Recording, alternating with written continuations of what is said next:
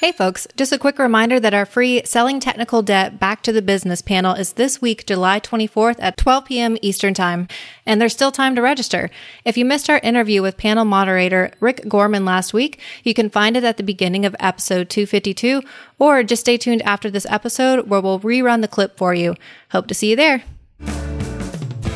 Should really have like a little bike shed, like a little Hall of Fame, like the things that silliness that we've done, silliness Hall of mm. Fame that we can hold on to these memories forever. A hall of nonsense. A hall of nonsense. I like it.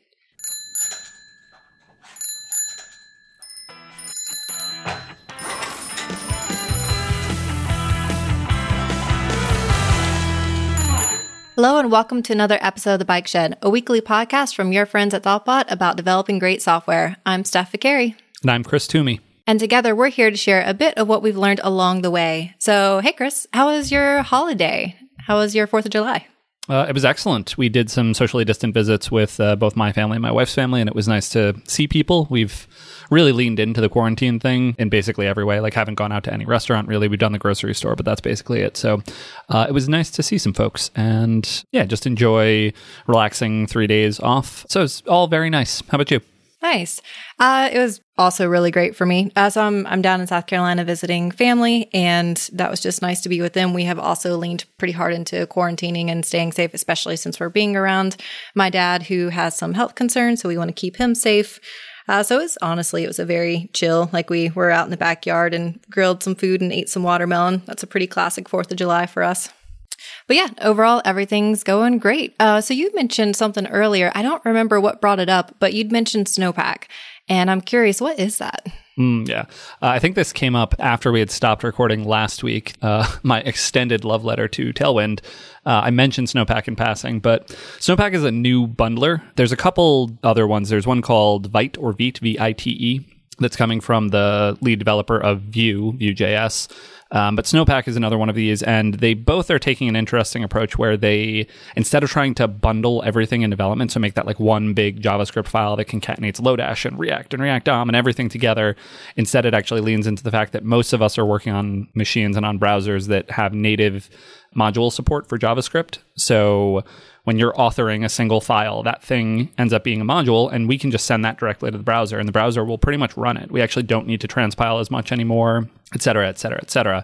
And so in development, what this means is we can have an experience that is like way, way faster, like way faster than what we have historically had with tools like Webpack and the Webpack dev server.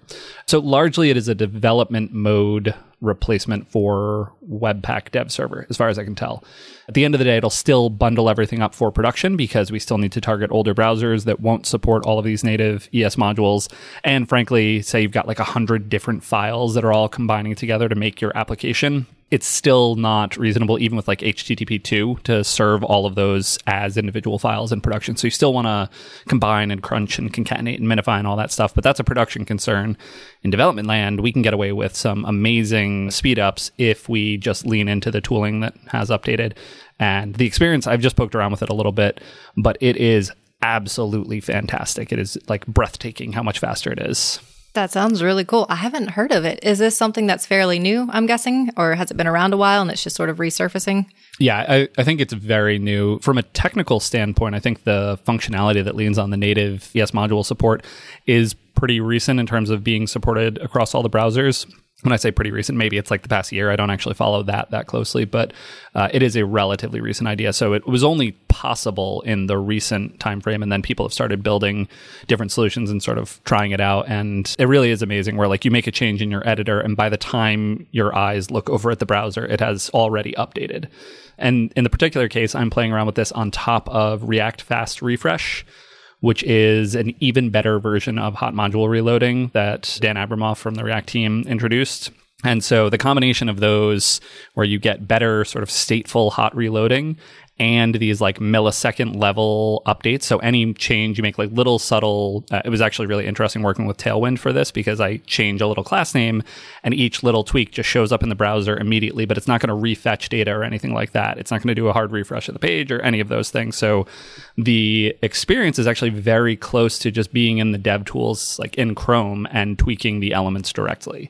But I'm in my editor in my actual source file. So it's pretty fantastic. I highly recommend checking it out. It's still relatively new. And like I think both the Snowpack and Vite are in beta. I think maybe Snowpack 2 actually just came out. And so that's maybe production ready, but they're super cool and worth just poking around with so you can like feel the future.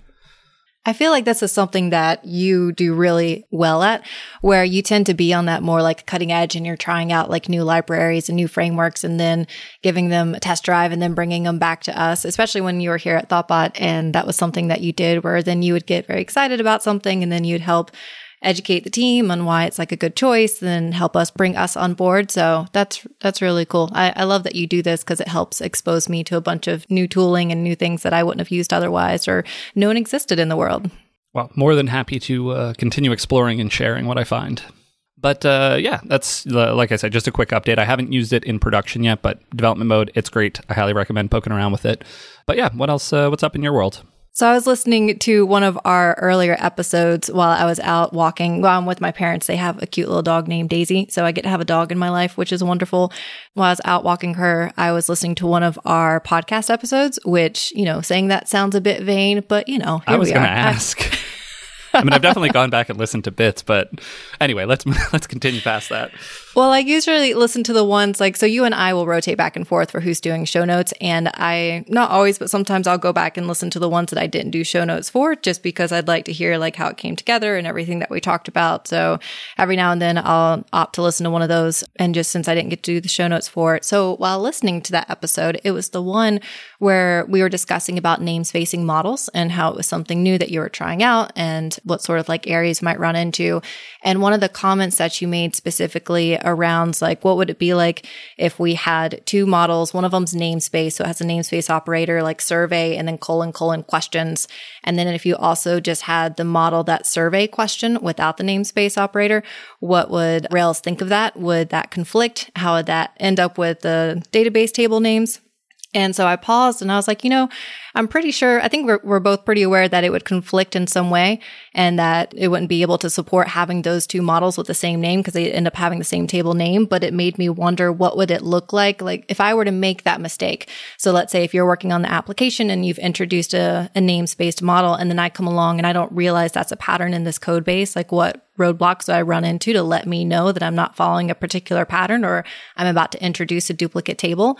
So I, I started up a new Rails app and uh, called it Monsters because uh, that's just who I am. And specifically as creating uh, C monsters in this Rails app. Uh, so I added a database backed model and I called it sea monsters without the namespace and then added a migration and then created a table that is C underscore monsters and then pretending I had zero awareness that I just created this model called C Monster. I then added a database backed model called C and then colon colon monsters with that namespace operator, and then wanted to see how Rails would warn me that I shouldn't do this. And it uh, failed for me in two ways, which was helpful. One of them specifically, if you're using the Rails model generator, when it's generating those different files for you, which is an approach I normally take, but I just thought it would be fun to see what would happen. So if you're on the Rails generate model and the name of that model, and then you can provide the column names and then the type of column after that. So the first thing that I ran into is that I saw one of the lines where it was generating that migration file is that it said it's identical to an existing one because it generated the same migration. I guess it noticed, even though the timestamp was different, it noticed that I was creating the exact same table name. So it didn't give me a new file. It just pointed to the existing file that was already there. And then the second warning. So if you're not using that Rails generator and if you're just handcrafting your models, which is typically what I do, but I wanted to see how Rails would fail in that case then when I manually added that migration and then I put in there the create table C underscore monsters and then ran that particular migration, then active record blew up and informed me that there was already a relation called C monsters that already existed. So that was just kind of neat. It gave me some peace of mind that I was like, okay, Rails, in the event that if someone starts following a new namespace models pattern, there are ways that will safeguard against other people new to the code base that they couldn't accidentally try to introduce something that Rails would be confused as to which table is backing which model. That makes sense. It's nice to see that it's got the extra support in the generator, uh, which I similarly don't use the generators as much. I use them for migrations, and I think that's probably about it but interesting that it does have that like extra layer there. Uh, I'm not surprised that the like the database level Postgres is like, no, you can't create two identical things. That that totally makes sense. I do wonder which, if you had both models and only the one database table, which model would win, the namespace or the non-namespace? Because presumably one would have precedence, and I don't know if that's like a alphabetical order or a directory traversal order or something like that, but one of them would win. And I feel like that mode, I wonder if Rails would actually silently fail in that mode, or if it would do something else. Cool. Well, you gave me another reason that I can test out something with my Sea Monsters app. Fantastic. Get a little more mileage out of the monsters.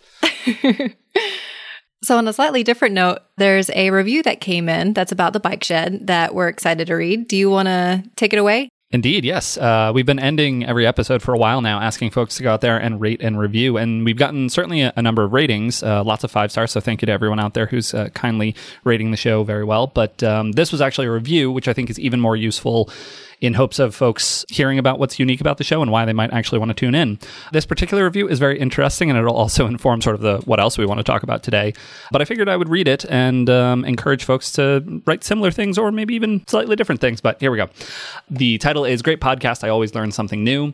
And the body of it is Despite being a side project of Thoughtbot, this podcast is surprisingly well produced and always has interesting guests and topics. Uh, kudos to Tom for that excellent production. Uh, it is surprising because we mostly make software here at Thoughtbot, but Tom makes us sound extra good even though it might seem a bit lazy, which feels harsh, but here we are. I actually like that they source a lot of their guests internally because it seems like all of the guests and hosts are automatically a lot more comfortable with each other and can dive right into deeper topics. I also like that they bounce around different ecosystems and don't only talk about Ruby or Elixir or JS or whatever. A really unique and fun podcast. So thank you, Dr. October, who wrote that review. We very much appreciate it. And I think for the rest of the episode, we want to sort of talk about podcasting more generally, but there's definitely some fun stuff in there that um, I think we can tease apart as we talk about the world of podcasting and this here bike shed. Yeah, you did such a, a great job of diving into that review because it is one of those fun where there's some compliments, which is wonderful and thank you. And then also the other little bits were kind of funny. I'm pretty sure we just got called lazy, which I'm cool with. I don't mind that because I, I am lazy sort of inherent to the developer mindset, so it fits. Yes, I'm I'm excited to have a rather meta conversation and talk about podcasting, specifically what really got me excited about diving into this with you are two things. Uh, one of them is that Saron, who is the founder of Code Newbies and co-host of the Base.cs podcast, shared a tweet fairly recently that she posted to everyone. If you're looking to start a podcast, what questions do you have and what do you want to know? And I thought that was such a great question, especially coming from someone who's already running a podcast. And then a number of the questions on there were really interesting. And now that I have been a co-host on the Bike Shed for over a year now, hooray! Wow. I, you know, time has really flown. We missed the one year anniversary. We should have like celebrated or something. Ooh, okay. Sorry, that's my failing. We can maybe retroactively figure out a celebration, but yes. We'll have a belated celebration. I'm for it. And given since it's been a little over a year, I've just been reflecting upon the year that I've been a co-host and what it's like to be part of a podcast because this is a, a, new experience. And I'm really excited to dive into some of the questions and also hear your experience and sort of like how you've been reflecting upon being a podcaster and just what it's like. So uh, there's a couple of questions. I figure we could just sort of like go through each question and then share our thoughts for each one. And then some of these questions are perfect for Tom. He's really the one that will have the best answer. So Tom kindly shared some of his answers with us. So then we can share that information with everybody else. Sounds great. All right. So the first question is one that's perfect for Tom, and I'm going to share his answer. So, how much time do you spend editing? So he said that he spends six hours per episode, which I didn't realize that it was six hours. So thank you, Tom. And Tom does all the hard work of taking out every little um and uh. And every time you and I are like, hold on, Tom, we would like to try that again. And then we go back and you take out all of that for us. You say that like the audience knows that we say that, but because of Tom, the audience does not know that we do that pretty regularly.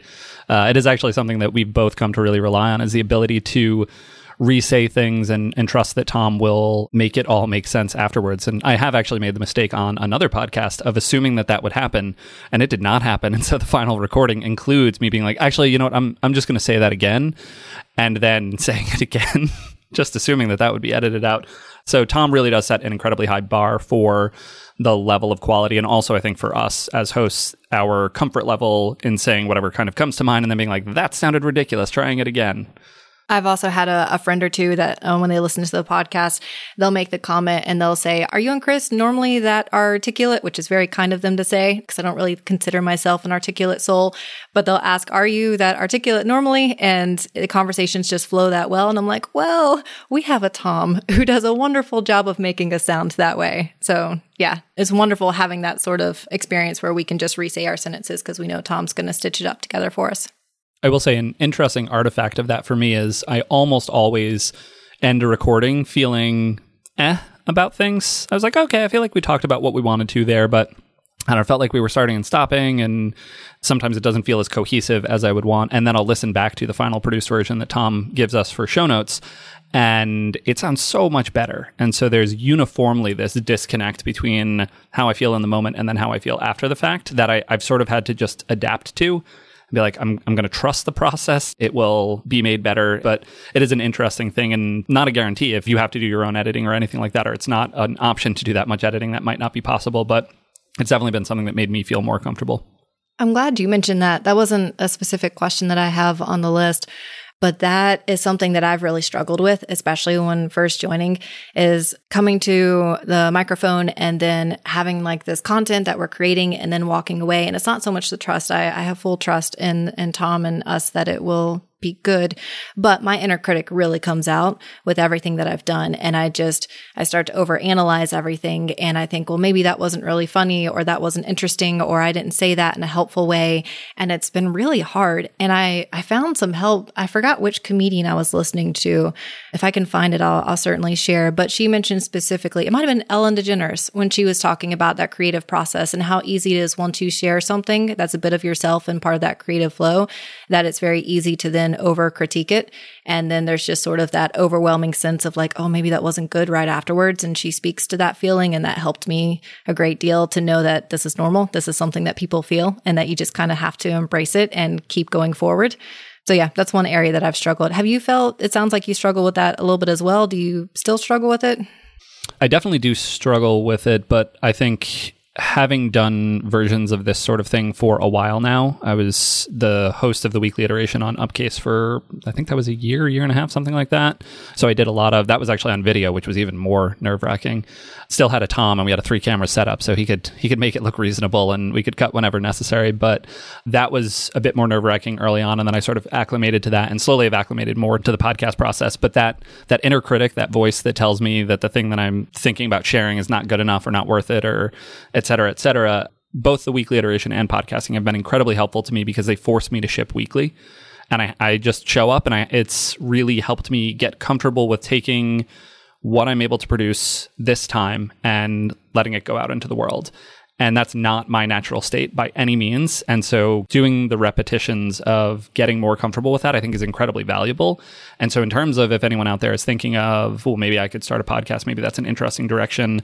I have found immense value in that particular aspect of helping get over that voice or I want to say it's the resistance in the war of art, which is a book that's talked about a, a lot in the like creative process. So that little voice in the back of your head is the resistance. It's one of those things that's trying to stop you every day. And not to say that we are producing high art here, but I look back on a, a handful of episodes and I'm quite proud of them. And so to get those, you got to ship. And I absolutely love that aspect of, of this thing. I disagree. I think the bike shed is very fine art all art all the time. We're going to take a quick break to tell you about our sponsor, Scout APM. Scout APM is quickly becoming my go to performance monitoring tool for Rails apps. I love opening it up to see a prioritized list of issues that I can quickly knock out before end users ever see them. With the weekly digest and alerts, I can rest easy knowing that Scout will let me know if issues arise. Ultimately, Scout APM empowers developers to spend more time building great products by minimizing the effort required to identify and resolve performance issues. Scout's developer centric approach quickly pinpoints N plus one queries, memory bloat, and other abnormalities. Their tracing logic saves me a ton of time by tying bottlenecks back to the line of code causing the issue. Give Scout a try for free today, and you'll have the performance insights you've been dreaming of within four minutes. Sign up through scoutapm.com slash bikeshed, all one word, and Scout will donate $5 to the open source project of your choice when you deploy. Thank you again to Scout APM for sponsoring this episode of The Bike Shed. All right. Uh, so, question two How do you come up with topics? I think it's interesting for us because we sort of bounce between different styles. We've got the listener questions. We've got Steph and Chris show up with the most interesting thing from the past week. Um, this is actually sort of a rare example where we have a specific structured topic that we want to talk about. Yeah, I agree. I feel like in the beginning, we certainly focused on more structure that I feel like was a little bit more like this, where so we use Trello to communicate and organize everything between us. So we have an idea of like what episode's coming up next and if there's particular topics and also to capture those community questions. So in the beginning, it was certainly more structured where we would share a number of the things that we're interested in talking about. There's also those fun moments where we would see each other and be like, Oh, I've got this topic I want to talk about. And we'd start diving in and I'd be like, no, no, no, like don't share it. Like save it for the mic. Just hold off. Don't tell me now because I want to do it live on the podcast. But yeah, I feel like most of our topics we've captured in Trello and then would try to coordinate around which topics fit well that we could blend together. And then I guess just as you and I have gotten more comfortable with each other and I, as I've gotten more comfortable with podcasting, then we started just showing up and winging it and having just very honest conversations about what's going on and what we're working on. The bike shed provided a really nice example for the client that I'm working with where they have a really cool thing where they have these demos every other Tuesday. And the purpose is it's like an educational sort of demo where someone on the team can bring something. And if they want to teach about accessibility or anything like that, sort of like a lightning talk, but it's much longer. So a thunder talk where it could be 30 to 60 minutes and they were going through the same flow of like how do we think of topics? How do we stay organized? How, how do we force ourselves to actually schedule something for that coming week? And using trello in the same way that we use bike shed i gave them a demo of how we organize has really been helpful and then bringing together topics for those talks. So yeah that's pretty much how i approach topics. I think the one additional thing that I do is uh, sort of throughout my week, especially now that I'm like writing up invoices and things like that, I'm summarizing the work that I'm doing sort of on a daily cadence. And so as I'm doing that, I'll think about like, what was the most interesting thing today? And so then I might just write that down in a list. And then that I have in a separate Trello card that I just keep in my own personal system, but I'm sorting those pretty regularly. And so some things will just fall at the bottom and never get talked about. But whatever it is that happened today, I'll just write it down. And if it's the most interesting, I'll keep sort of sorting to the top. And then that ends up being the thing that I'll talk about. But it's a way to capture in the moment things that might be relevant and then have a sort of priority. It's very similar to like the Kanban style project planning that we do, where what are all the things that we could work on? And then what's the most important? Okay, run with that one. But I found that useful also in just sort of the like daily journal type thing, work notes style. Yeah, that's really helpful. That's something that you shared with me earlier on when we were talking about what are we going to talk about. And you encouraged me to do the same, where sort of like capture anything that was interesting that week or something that was frustrating that week, and then to be able to bring it to the show. So, yeah, that's been because then right before we have these episodes, I look through that list and I remind myself, like, what was interesting and what can I bring? So, yeah, great point. All right. So for the next one, how do you select your guest? All right. So I have some experience in this area, and then I'm excited to hear your answer since you've been through this uh, longer than I have. Uh, for me, for the guests that I've selected, uh, so some of them it really comes down to circling back to that review, which is just funny because it sticks with me. Uh, and the fact that being lazy is that I do look for someone that I already feel like I have some rapport with, or there's a particular topic that I know that they are excited to talk about. So I'm looking for someone who has a subject that they're eager to discuss. And I feel like I can have a conversation with them about that subject, even if it's from a total like new perspective. And I'm just asking questions. You and I have done that several times where you've brought something very new to the table and then I just get to ask a lot of questions about it. And then if I feel like I already have some friendship or relationship with that person that makes it a little easier. Although I try to be careful about that one because I don't want to limit it to people that I just have already an existing relationship with. But yeah, that's how I've selected some of the guests that have come on before. How about you? How did you go about selecting your guest? So it's interesting thinking about just the arc of the podcast because prior to me, it was Derek and Sean, and they were primarily having more of this sort of back and forth conversation. And then when I took over, uh, I purposefully wanted to bring more of the Thoughtbot voices into the fold. And partly that was because I, I know that there are some great minds in Thoughtbot and different ways of thinking and different approaches. So I thought it would be really useful to maybe think of it as like a season, but spend that time getting to know more of those voices and bring them in. And also to share this thing that is the podcast with other people at Thoughtbot. I wanted to make sure it wasn't just me uh, that was getting some of the benefit of sort of being a voice of that thing. And then there were also some community guests, which were largely folks that I had looked up to, had followed their work for a long time. Um, so folks like Avdi Grimm and Aaron Patterson and Eileen Uchitelle and, and other folks that are prominent in the various communities that we work in. But similarly, there were some that were a little more sort of point in time. So Devon Zuegel had been hired to come in, and this was before GitHub sponsors had been announced. But she had been hired, and they had announced her position, and it was sort of hinting at that that type of work, working in that area. And I was super interested to understand what she was thinking about and what her approach was. And so that was very much like I saw the announcement post from GitHub, and I was like, I want to talk to her about all of this because these ideas are so interesting to me. I feel like I got in a little too early because she, I kept trying to be like, is there anything going on? And she was like, I don't know, maybe. And then released GitHub sponsors and then later has come back on and gone on Giant Robots and told all of that story. But it was great to get to chat with her then and understand, almost see sort of the story arc of that. So that was how I thought about guests during that time. We obviously still have guests occasionally on the podcast, but now we've sort of gone back to this more conversational back and forth with the continuity of you and I being hosts, which I can't speak to whether or not it's much better for this podcast, but I certainly, there are a handful of podcasts that I listen to that are in a similar style, and I really enjoy that. The connection between the two hosts, the like comfortable conversational style is definitely enjoyable. And the interview style can be great for exposing to new voices, but also can feel a little more structured and a little more, you know, that sort of thing. And I, I really like podcasts where you feel like you're just sitting in the room for an interesting conversation. So yeah, I agree. I, I have discovered that I also like podcasts that are like that as well. I do find that interviewing someone or having someone new on each week is an incredible skill. And it's something that you've done really well. Lindsay does an incredible job. Chad's an incredible job as they're bringing someone new on and, and interviewing and speaking with them because each person's different and how that vibe's going to go and what you're going to talk about and the right questions that you think people are going to find interesting. Do you have any tips on how you approached becoming great at interviewing people or having those off the cuff conversations with someone that perhaps you've never spoken with before? Oh, I don't know that I ever achieved such great heights, but um, I will say it was exhausting. So, in terms of the review and calling us lazy, yeah, absolutely. And I'm leaning into that. Uh, I really appreciate that the work that you and I sort of just show up here and have a, a very sincere conversation.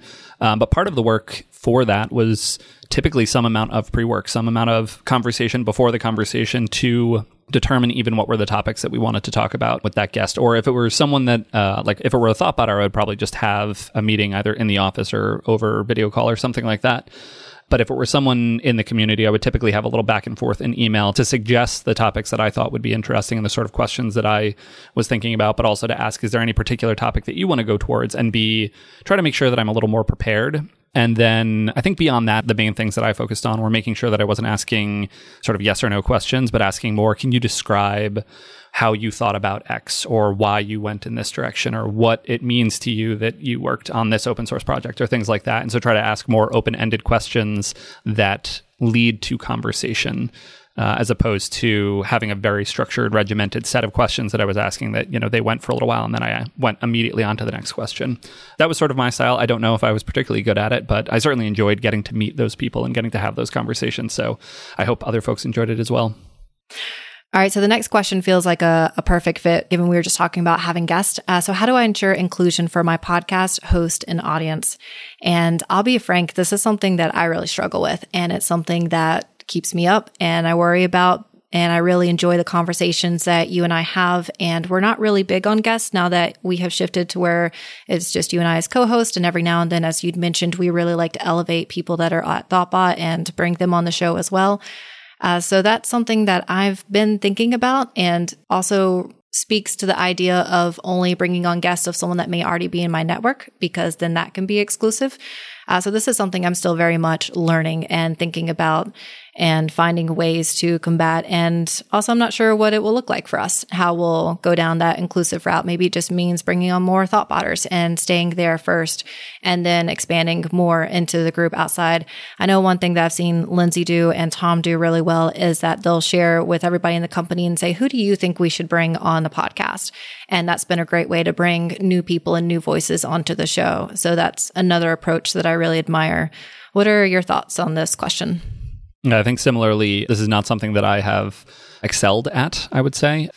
It's definitely tricky. And I think if you're trying to solve this as a primary problem, that will probably not lead to the ideal solution. And thinking more generally of how do I expand the voices that are part of the world that I'm looking at, and then this can sort of naturally fall out of having that more expansive set of voices that you're following on Twitter that you're connected with. And like you said, reaching to broader networks and things like that. And so I think very similar to like diversity and inclusion in hiring, the question isn't how do we specifically solve it at the point of hiring, but it's how do we be part of more networks and, and things of that nature. So I'm, I'm saying this as if I'm succeeding at any of these. These are the ideas that I have in my head as ways to improve on this front and definitely work worth doing and, and that we will be doing. But that's sort of the point of view, at least, that I have on it. Yeah, I'm with you. I'm really glad that someone shared that question when they were responding to Saron because I think that's such a, a great one to keep focus on. Uh, so for some of the technical stuff, I'd love to dive into that specifically for anyone who's like, yeah, yeah, yeah, okay, but how do I get started? And then we can talk about those details. Uh, so specifically, uh, what platforms do you recommend?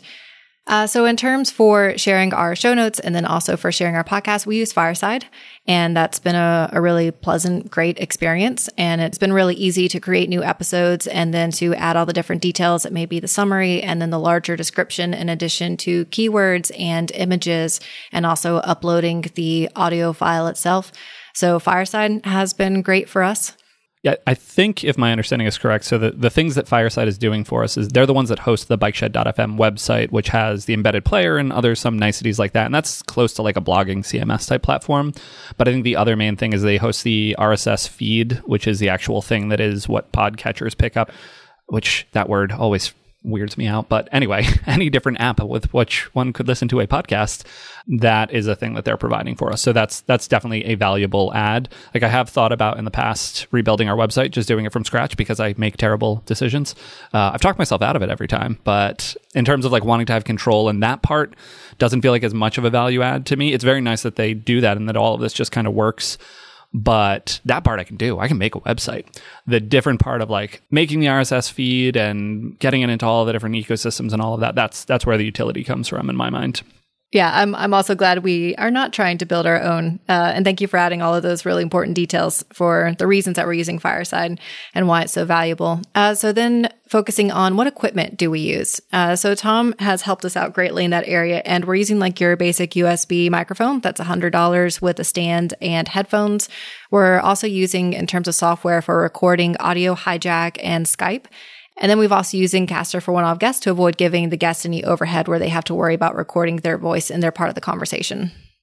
And I think the microphone that we have is like slightly fancy. Like you said, it's about $100, and Tom got us a specific stand, so that's a little bit nicer. Uh, he did mention that it's a USB mic, but has the like fancy port in the back if we wanted to do into some sort of higher grade audio panel thing that neither of us understand at all. So this this microphone can grow with us as our podcasting career grows. So we will include specifics as to all of those different pieces in the show notes, but it seems like it's a good entry level one that also has, you know, some room to grow and is only $100. So yeah, thanks, Tom. Hey, everybody. Producer Tom jumping in for just a quick second. The microphones that we're using while remote are the Audio Technica ATR 2100X for anyone who's interested. Also, our studio microphones that we use are the Shure SM7Bs, recording into Logic as the software with Cloudlifter boxes. And the fancy port in the back to which Chris was referring is for an XLR cable to plug into a standard mixer or audio interface. Hope that helps. I just noticed that on your microphone, you have one of those fancy microphone floofs, and I don't know the term, so I'm calling it a floof. I have a pop filter on my microphone, which I bought, and then Tom asked me to send you one because I accidentally bought it. Well, not accidentally, but you can only buy them in the 10 pack. And so I bought a 10 pack and used the one, and then I was supposed to send you one, but I was scared of going to the post office, so I never sent you one. I could probably send you one now. I'm less scared of going to the post office now. Oh man, 10 pack seems Not aggressive. That's a lot. Do they wear out quickly? I don't think so. I'm not popping that much, I don't think, but every pop wears away just a little bit. All right, I'll look forward to my microphone pop floof coming in the mail soon. All right, and then up next, how do you monetize your podcast? All right, so I'm going to share Tom's answer since he has a really great answer. And he says, We don't really, but as your podcast grows, that people will reach out to you and express interest in perhaps sponsoring an episode or having an ad read or something of that nature. Generally, my thinking is at a minimum, it's worth recognizing that there's a bunch of extra overhead that goes on top of it. And for us, we try to be very purposeful and only do ad reads for things that we actually believe in or tools that we've used or, you know, et cetera, things like that. And that's another filter and another layer of effort that we have to apply here. So if you're thinking about podcasting as a great way to strike it rich, I would not recommend that. But it is a way that you can perhaps offset costs and things like that. I've also seen folks use Patreon or other sort of like support platforms and have most of the episodes be available to everyone, but then have some that like taper off halfway through and you only get the full episode if you're a subscriber or other things. So there's different mechanisms potentially, but broadly speaking, there are a handful of folks that are making a bunch of money, but not the long tail of everybody else. So uh, I would say get into podcasting for the love of the art. Dang, you're just, you're crushing my dreams. I was really hoping that this was going to be my lottery ticket. Have you not been getting the residuals all along? no, I've been missing out on that. uh, what I was really hoping for was to maybe get a sponsorship from ErgoDox, or I'm really into a brand called Ginger People. They make a bunch of really great ginger treats. And I was telling a friend just jokingly about like, oh, maybe I'll get a sponsor. And then I was like, from Ginger People. And they're like, you know, from some luxury brand. And we said it at the same time. And they just looked at me and they're like, you have really low expectations. Oh, they said the luxury brand, and you said ginger Yep. people. At this, yeah. Uh, I, it seems a perfect fit for our audience. Tech Talk and Nonsense, sponsored by ginger People. Sponsored people. by Ginger People. Hey, it, it works. I love I love that candy so much. We're going to take a quick break to tell you about our sponsor, Indeed. Indeed knows that for any business, your next step is the most important one, like hiring someone who can make a real impact. Indeed helps you find high impact hires faster without any long term contracts. And you only pay for what you need thanks to their super flexible payment options. So why not take that next step with Indeed? Get started with a free $75 credit for your first job post and get it in front of more quality candidates. Go to indeed.com slash bike shed, all one word. That's indeed.com forward slash bike shed. Terms and conditions apply. Offer valid through September 30th. And again, thank you to Indeed for sponsoring this episode. All right. So for our last question, what advice would you give to those starting a podcast? And I'm also going to bridge that with another question so we can kind of answer it in either direction is what surprised you about podcasting? And I'm going to let you go first before I go. Sure. In terms of advice, I'll actually loop in Tom's answer here as well. Just to start, uh, his advice is stay consistent, commit to your audience, and commit to a schedule. People come to rely on you as part of their routine, and it's disappointing to have that promise broken. Uh, and I've definitely heard that from a number of other podcasts that I listen to, and we definitely try to stick to that schedule. Although I did switch us at one point. I think we used to release on Fridays, and it was very important to me that we moved to releasing on Tuesdays because that's when albums drop. And for some reason, that was the thing that I was emotionally attached to. I wanted our, I wanted to be like an album dropping every week, our podcast coming out. Uh, so I moved us to Tuesdays. It also fit better with our schedules, but it was very much like I wanted to move and wanted to make it a one-time thing, and then that's what we do. We release on Tuesdays. So we've we've definitely tried to do that consistency thing. What advice though would I give?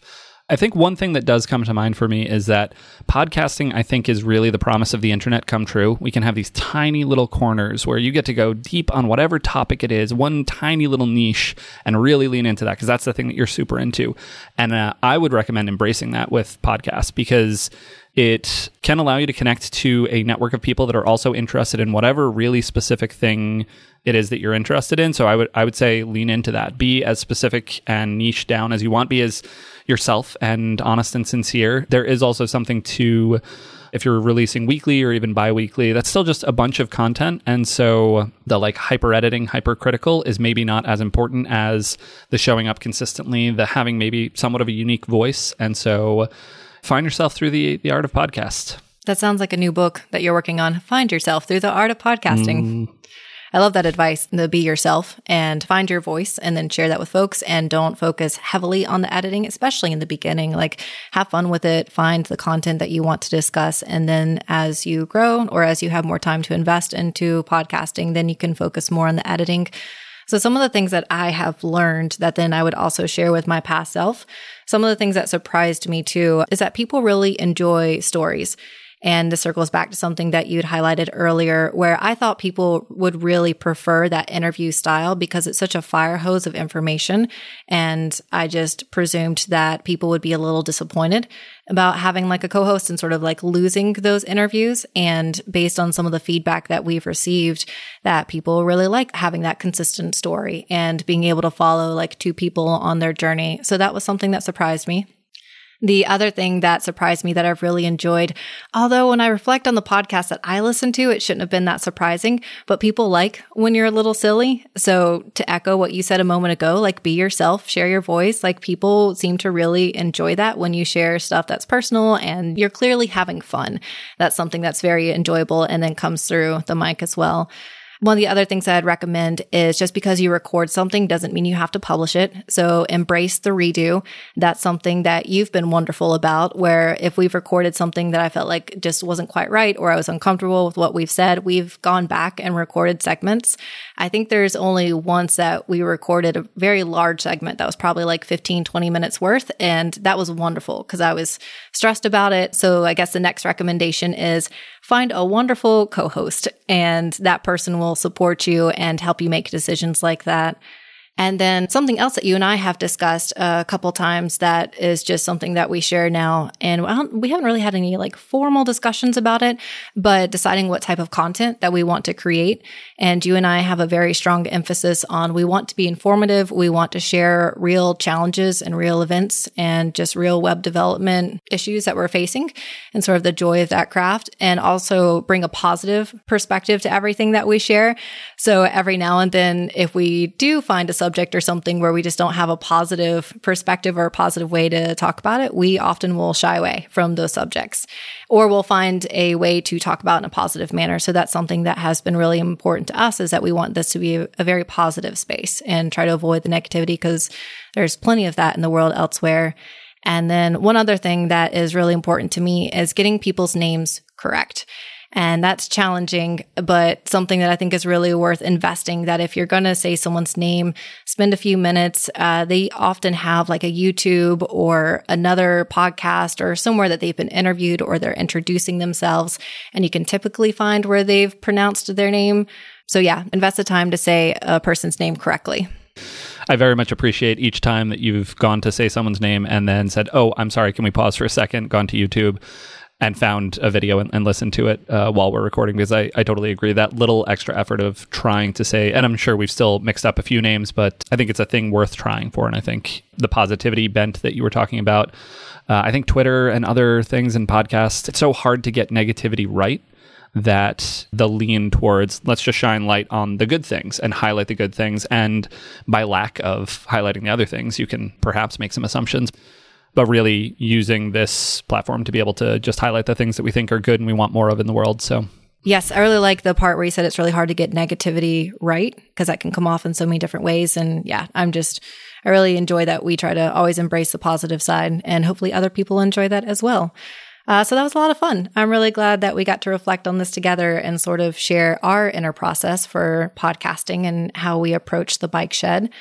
On that note, shall we wrap up? Let's wrap up. Show notes for this episode can be found at bikeshed.fm. The show is produced and edited with so much love and care by Tom Obarski. Aw, that was amazing. If you enjoyed listening, one really easy way to support the show is leave us a quick rating or even a review in iTunes, just like the one you heard, as it really helps other people find the show.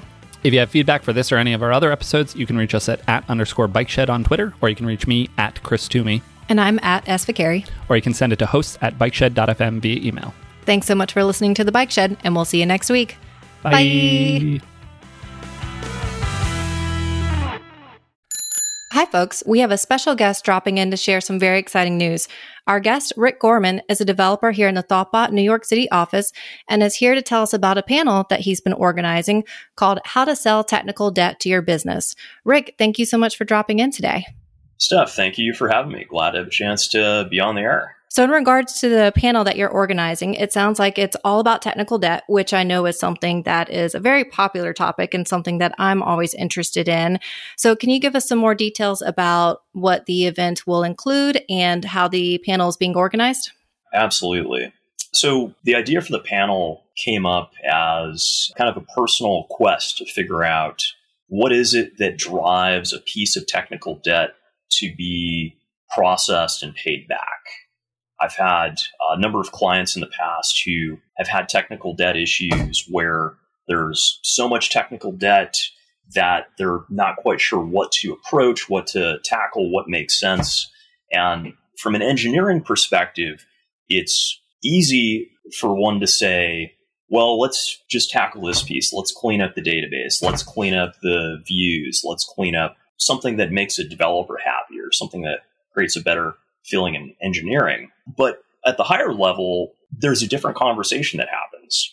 There's actually a, a selling process of how doing this action of cleaning up this technical debt is going to benefit the business. I wanted to learn more about this, so I started reaching out to tech leaders and just point blank asking them, what's that conversation look like? How do you quantify technical debt in a way that the business understands and is happy to support you in?